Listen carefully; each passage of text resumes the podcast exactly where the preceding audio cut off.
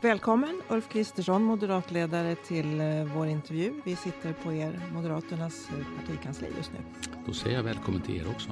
Tack så mycket. Mm.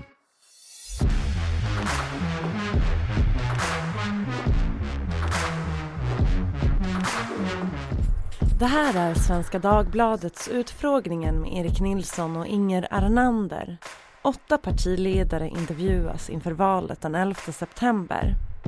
Tycker Moderaternas Ulf Kristersson att hans sida av politiken är ett bättre gäng än gamla alliansen? Och varför vill han absolut inte uttala sig om opinionsmätningar? När vi träffade Magdalena Andersson ville hon inte ge något löfte om att Sverige kommer nå vårt åtagande i Parisavtalet om hon får fortsätta vid makten. Kan du ge något så, sånt löfte? Ett löfte om det tror jag ingen kan ge, allra minst just nu.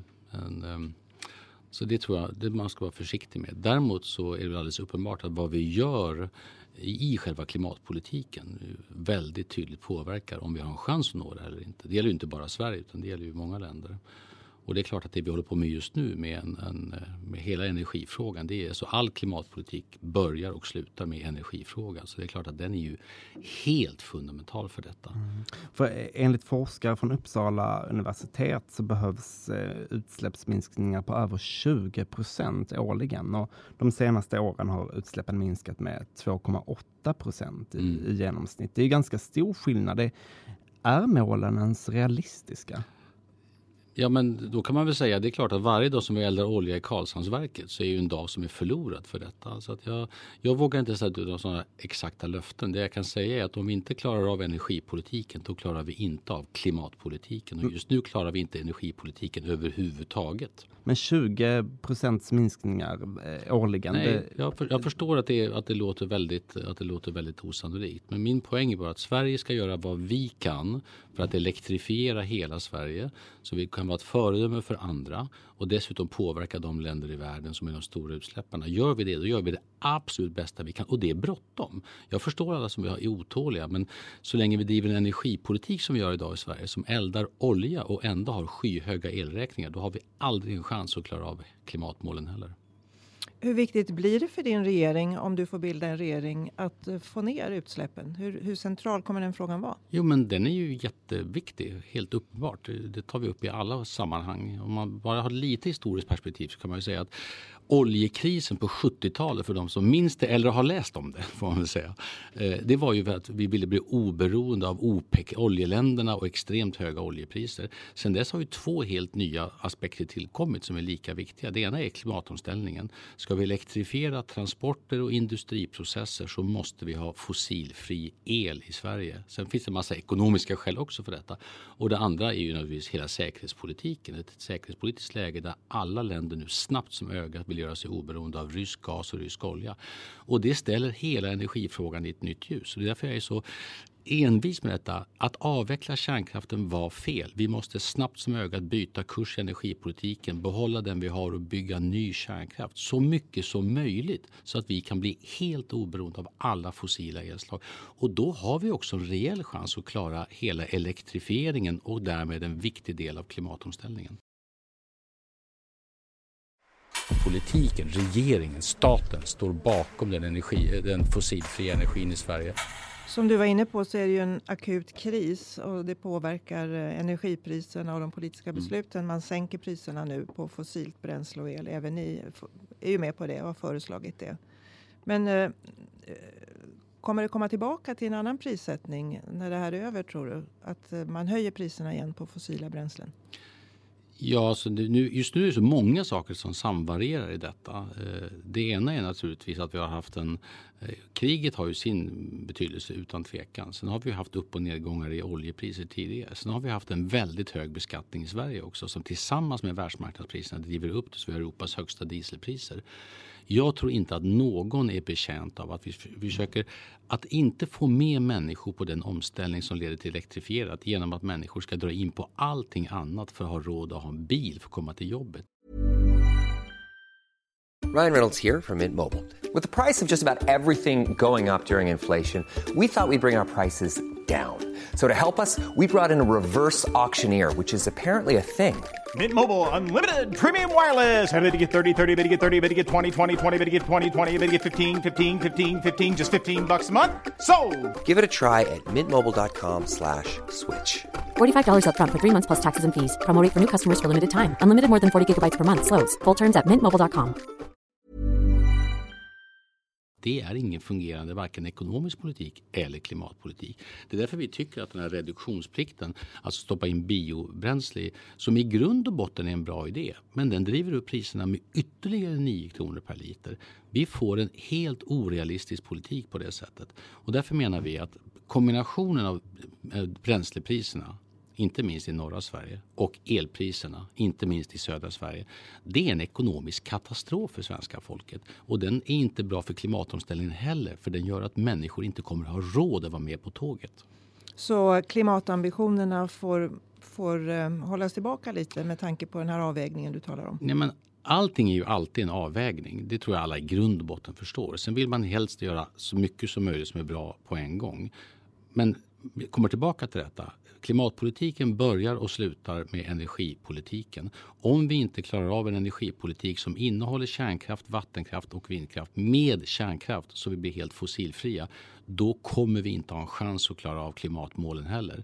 Det är därför vi måste få en regering som för första gången på fyrtio år kan enas om energipolitiken istället för en som sedan nittiotalet med Magdalena Andersson personligen i spetsen har drivit på avvecklingen av kärnkraften steg för steg och nu landat i en situation som är katastrofal för svenska folket. Apropå det, Svenska Dagbladet har en intervju med Vattenfalls dåvarande mm. ordförande Lars G. Nordström. Han säger till Svenska Dagbladet att beslutet att stänga Ringhals ett och två, där han var med och fattade beslut, mm. det var ett rent kommersiellt beslut. Ja, det där är ju så intressant att människor plötsligt tycker att energipolitiken helt saknar politiskt ansvar. Jag vet ingen annan som tycker det. Jag tycker det är en helt bizarr uppfattning. Det är klart att hela skattepolitiken, läs remissvaren på den tiden som gick ut på att om man driver upp skatten rejält på kärnkraft så kommer lönsamheten minska, vi kommer att avveckla kärnkraft. Läser man de remissvaren då, som politikerna på den sidan aktivt drev fram, då kan man se precis vad som sen skulle hända. Du menar att han konstruerar efterhand? Jo, men alltså skattepolitiken är väl definitivt ingen marknadsfråga. Det finns inget seriöst land i hela Europa som har abdikerat från den samlade energipolitiken. Ett enda land har prövat och det är Tyskland. Och just nu håller Sverige på att få en tysk utveckling i energifrågan. Avvecklingen av kärnkraft har varit en katastrof för svensk energiförsörjning. Nu är den dåligt också för klimatomställningen och den är riktigt dålig för svensk hushållsekonomi. Tittar man på besluten egentligen från tjugotretton Eh, när Magdalena Andersson första gången sa att nu ska vi avveckla kärnkraften. Sen kom de i regeringsställning, började avveckla femton, sjutton, nitton och tjugo avvecklades fyra reaktorer med berått mod, helt avsiktligt. Och nu försöker de låtsas som att de inte hade en aning om vad de gjorde och kanske vill ändra sin politik. Man måste ju ta ansvar för den politik som systematiskt har lett fram till en kärnkraftsavveckling. Det här gällde ju Vattenfalls ordförande och vad han säger, hur han uppfattade läget, och det var den styrelsen som fattade besluten. Han säger också att förslaget som ni också var bakom i riksdagen som föll, att man skulle försöka återstarta de här stängda reaktorerna i Ringhals. Ett sådant förslag kallar han för halsbrytande och tragikomiskt, och att riksdagen skulle avgöra en sån fråga, säger han. Och om det där beslutet hade gått igenom, då hade ledningen och styrelsen funderat på om de inte skulle överlåta driften till riksdagen, säger han. I den här. Vad har du för kommentar till jag det? Jag tänker inte debattera med en avgången ordförande i statligt bolag, med all respekt. Utan jag konstaterar att det är ett helt statligt företag. De gör i grund och botten det som politiken vill att de ska göra. Politiken med Miljöpartiet och Socialdemokraterna i spetsen fattade beslut om att avveckla svensk kärnkraft. Och det har avvecklat. Så han har fel? Han har fel i så mått att det är klart att han hade gått att fatta andra politiska beslut. Tänk om vi tidigt hade fattat beslutet, vi vill ha kärnkraft, livstidsförläng de som finns, gör allt för att behålla dem, ta bort skatten på dem. Tänk om, alltså, bara lek med tanken om svensk politik hade sagt så här: vindkraft, ja det får väl till nöds finnas, men i grund och botten vill vi bli av med all vindkraft. Vem skulle då vilja investera i vindkraft? Vem skulle då vilja satsa på det, det som framtiden? Det är precis så som vänstra sidan i svensk politik i fyrtio år har behandlat den svenska kärnkraften. Vi vill bli av med er. Så sent som när Magdalena Andersson valdes tjugohundratjugoett så sa hon sitt installationstal: vi ska inte ha ny kärnkraft.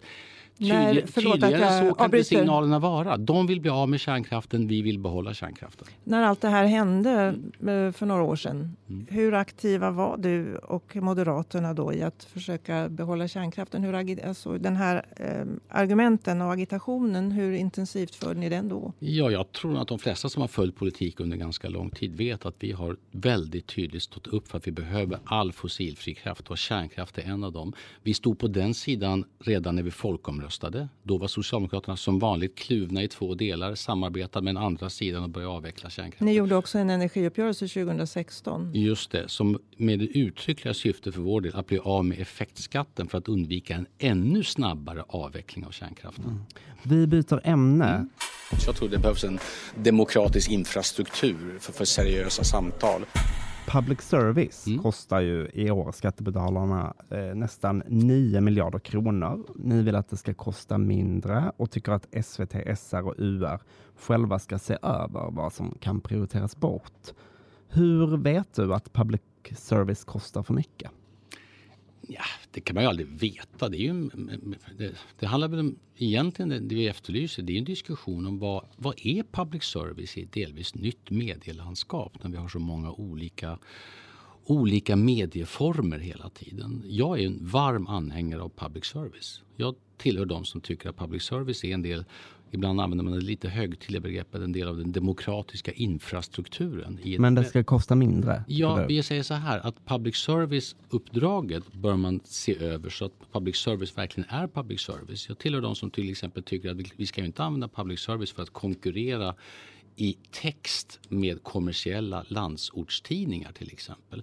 Så att innan man, vi hade uppfattningen att innan man låser fast den exakta finansieringen så är det väl bra att definiera vad vill vi med svensk public service för någonting? Vad är public service-uppdraget? Har du någon jag... uppfattning om hur mycket pengar det kan? Nej, det har jag inte. Vi la ett förslag att man hela tiden borde titta på, alltså ge olika alternativa voly- omfattningar av public service-uppdraget. Jag tycker public service är viktigt och därför ska man ha en levande diskussion om vad är det vi ska använda gemensamma skattepengar i ett medielandskap som både är väldigt fragmentiserat men där vi också just därför har ett stort behov av att ha några riktigt gemensamma punkter så att inte alla bara lever i sin egen filterbubbla. Ni tycker ju också att, eller ni vill diskutera en revisionsfunktion kallas det, som ska ansvara för breda och vetenskapligt grundade granskningar av saklighet och opartiskhet i public service. Um, varför är det nödvändigt? Ja, det där var, tror jag fanns i en rapport. Det som fanns i en medierapport. Ja, det skrevs i en medierapport som, till mm. oss på, på ett uppdrag. Som ni precis. Antog, tror jag. Nej, det, det, är ingen, det är en rapport som har skrivits till oss. Det, så ni, det här är ingenting ni vill? Det var ett då? Sätt att inte säga granskningen. Även public service bör granskas utifrån sin uppgift. Det finns ju ett statligt uppdrag i detta. Och, då, och alla andra som har uppdrag granskas ju ganska hårt. Det gäller ju politiker och det gäller alla möjliga. Men tycker och, du att det finns anledning att, att göra den här granskningen, skärpa den? Ja, att det ska finnas en väldigt respekterad granskning som också eh, som, som man tvingas ta hänsyn till. Det tror jag är bra. Och sen skriver de väldigt noga i rapporten att den ska ligga på väldigt långt avstånd från allting som kan likna eh, partipolitik. Men det är ju ett statligt uppdrag från början det här handlar om. Men, men varför tycker du, det verkar ju som att ni vill skärpa det här uppdraget. Det låter ju som att ni inte i den där rapporten i alla fall tyckte det var tillräckligt. Och det låter lite så på dig nu också. Men är det så att ja, det behöver har, skärpas? Jag tror att alla som har statliga grunduppdrag med skattefinansiering och lagstiftningsstöd i botten, där finns det alltid skäl att se till att man verkligen gör det som lagen från början var till för. Det tycker jag, och det gäller ju alla områden. Jag tycker att vi rent allmänt i Sverige har lite för lite av ansvarsutkrävande av alla människor som har ett gemensamt finansierat uppdrag. Men, men tycker du eh, att det behövs mer så att säga, av den varan? Ja, rapporten som skrevs på vårt uppdrag, det var ju att se över, eftersom vi bara pratade finansiering av public service. Det tyckte jag var lite konstigt. Innan man börjar prata om finansiering bör man väl ha en uppfattning. Vad vill vi i ett nytt medielandskap med public service? Det var den debatten vi efterlyste. Och, det var, och då hade de ett sådant förslag att också se till att, att, att det finns en seriös granskningsfunktion för detta. Jag, jag kan inte de här sakerna i detalj. Jag tyckte bara det var ett bra sätt att få diskutera också public service roll i medielandskapet. Men du har inte tagit ställning till om det var nödvändigt? Eller? Nej, och det har inte Moderaterna som parti heller gjort. Det var en rapport som skrevs på vårt uppdrag. Det finns också i den där rapporten att ni skulle utreda om public service skulle kunna, formuleringen är, ålägga sanktionsavgifter för överträdelser av kravet på opartiskhet och saklighet. Är det en idé du... Ja, men det är väl, om man har ett formaliserat lagbundet uppdrag att vara opartisk, då är det väl jätteviktigt att det uppdraget verkligen följs upp och granskas. Det gäller väl alla verksamheter där man är skyldig att göra någonting, att man verkligen också granskas för detta, och om det sker fel så måste det naturligtvis korrigeras. Jag tycker det är lika självklart här som på alla andra viktiga Eh, demokratiskt styrda funktioner. Vem är det som ska få de här sanktionerna då? Är det enskilda reportrar? Ja, det det vet inte jag. Mediebolagen? Det vet inte jag. Men, det, men, men att man inte har svar på den frågan kan ju inte leda fram till att man inte ska ha några konsekvenser alls. Så det vet inte Vem jag. tänker du ska besluta om Nej, de här sanktionerna? Jag, har du någon, någon I rapporten tror jag de skrev någonting om att det här måste ju bolagen själva vara med och utforma detta naturligtvis. Så det är ingen som föreslår att det här ska vara in i politiken. Men all, alla offentligt givna uppdrag måste ju följas upp så att de fungerar korrekt helt enkelt. Bara en slutfråga på detta då. Tycker du att public service, public service förlåt, brister i opartiskhet och saklighet idag? Nej, det ska jag inte säga att jag tycker, utan jag tycker bara att om man tycker att public service är viktigt i ett läge där medielandskapet är, är väldigt eh, under stark teknisk eh, och internationell omdaning, då ska man vårda det. Jag tror en del brukar peka på att ett av världens kanske mest etablerade public service-bolag, B B C i, i Storbritannien, eh, har man haft flera gånger sådär. Hur ska vi vårda en otroligt viktig gemensam institution så att den verkligen har betydelse för det, hela det brittiska samhället? Det tycker jag är liksom en sund grundinställning. Mm.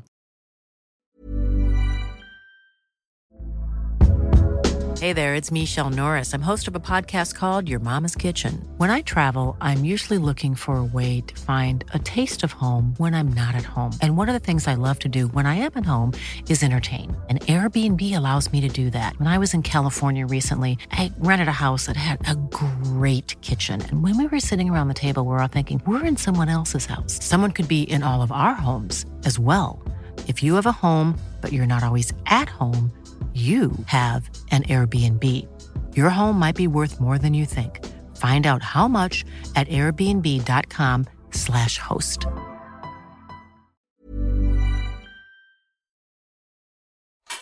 Jag brukar säga på min sida i politiken. Min sida i politiken. På min sida i politiken. Nu under de senaste veckorna under valspurten så har ju Sverigedemokraterna ökat i väldigt många opinionsmätningar. Vad tror du att det beror på? Varför? För det första tänker jag inte, som du förstår, förhålla mig till opinionsmätningar. Det är tio dagar kvar av en valrörelse. Det är väl alldeles uppenbart. Det kommer massor av mätningar. De pekar på olika saker. Det jag tar fasta på det är att det är helt igen till opinionen. Finns det någon slagsida just nu så är det till oppositionens fördel. Så vi skulle kunna vinna det här valet och bilda en ny regering. Men jag tänker inte ta de mätningarna heller på all, annat allvar än att det kommer en riktig mätning den elfte september på kvällen. Jag är idrottsman och tävlingsmänniska. Jag går inte omkring och funderar på mätningar de sista dagarna. Men det är ändå intressant att höra vad du gör för annars. Nej, det är, fakt- nej, det är faktiskt inte det. För jag är här för att vinna det här valet. Jag kommer bara ägna mig åt sådana saker som leder fram till en valseger där Moderaterna blir så stora som möjligt. Jag tänker inte ägna en sekund åt att spekulera åt opinionsmätningar före valet. Lag och ordning är ju väljarnas viktigaste mm. fråga enligt många undersökningar. Vad skiljer Sverigedemokraterna och Moderaterna i den här frågan? Ja, i detalj finns det säkert många saker som skiljer, men det jag tar fasta på det är det som förenar Moderaterna, Kristdemokraterna, Liberalerna och Sverigedemokraterna, att vi vill byta kurs i kriminalpolitiken. Låsa in grova brottslingar riktigt länge och ge polisen de verktyg de behöver så att vi löser upp mord istället för nya hämndmord. Det är ju den stora skillnaden i svensk politik. Men Sen om, finns det säkert om, enskildheter. Om man, jag bryter, men om man då står som väljare, mm. har det här som viktigaste fråga, mm. lag, ordning, mm. rättspolitik, man kanske står och väger mellan mm. Moderaterna och Sverigedemokraterna. Mm. Finns det någon skillnad? Vad, vad är skillnaden? Den stora orsaken att rösta på Moderaterna är att det är bara vi som kan leda förändringen. Det är bara vi som kan samla partierna på min sida till gemensam handling. Det har vi bevisat gång på gång. Det är bara vi som kan leda regeringsarbete. Det är bara vi som kan se till att det här blir från ord till, till handling. Det är ju det starkaste skälet. Sen är det klart att det finns massa enskildheter som skiljer också. Det är väl alldeles uppenbart. Vi är ju fyra olika partier. Men om man i ett läge där vi har åtta partier i Sveriges riksdag och det största har trettio procent. Om man i sånt läge inte kan se till likheter så man får någonting gjort på de stora frågorna. Då kommer man inte kunna lösa några problem i Sverige. Vilken betydelse tror du det har, eh, om jag håller fast lite grann vid Sverigedemokraterna? Nej. Jo. Eh, vilken betydelse tror du det har, eh, till exempel det du sa i ditt Almedalstal om Sverigedemokraterna som jag har väckt eh, uppmärksamhet, att inget annat parti har som Sverigedemokraterna i stark motvind, sa du, stått upp för att vi inte kan öka invandringen om vi ska ha en chans att klara integrationen. Mm. Men du, du hörde fått... ju säkert hela talet. Du vet ju också vad jag sa. Jag sa ju att inget parti har likt Liberalerna stått upp för alla människors lika värde, respekten för H B T Q-personer, skolans betydelse. Det hörde jag också, men ja. Det här gällde Sverigedemokraterna. Ja, jo, men det är ju det, ganska meningslöst att bryta ut ett enda parti. När jag, hela min poäng var jag säger, här är fyra partier som har en unik ställning i vissa frågor, men som kan samarbeta i stora, viktiga frågor så att Sverige kan lösa energikrisen, komma åt den grova kriminaliteten, minska invandringen istället för att öka invandringen. Det var hela min poäng med det talet. Varför kan man inte då säga precis som det är? Att olika partier har haft olika styrkebälten och ibland i motvind jobbat för dem. Jag kunde lika gärna sagt att Liberalerna som tjugohundratvå sa inför språkkrav i Sverige och redan då anklagades för surprise. Rasism. Det hade jag också kunnat säga. Jag ville bara fånga upp att här är fyra partier som vill ha gemensam handling, som kan sitta i samma rum som vuxna människor, prata med varandra och enas om en ny färdriktning. Och de här fyra partierna då, det här laget, mm. din sida av politiken som du mm. brukar säga. Min sida tycker jag är ganska träffande begrepp. Är det ett bättre lag än Alliansen? Va? Det kan man inte säga. Alliansen finns inte längre eftersom Centerpartiet till varje pris vill ha en socialdemokrat. Men är det nya laget bättre än vad Alliansen var? Nej, men det var olika bättre i det här sammanhanget än Nej, i Alliansen? Jag trivs i alla sammanhang som löser konkreta problem som är stora och viktiga. I vår tid nu så är det alldeles uppenbart att brottsligheten, energikrisen, invandringen, integrationen, bidragsberoende, det är de riktigt stora akuta problemen. Och här kan vi fyra enas tillräckligt mycket för att få någonting gjort i svensk politik, och det tar jag fasta på. Tack så mycket, Ulf Kristersson. Tack så mycket.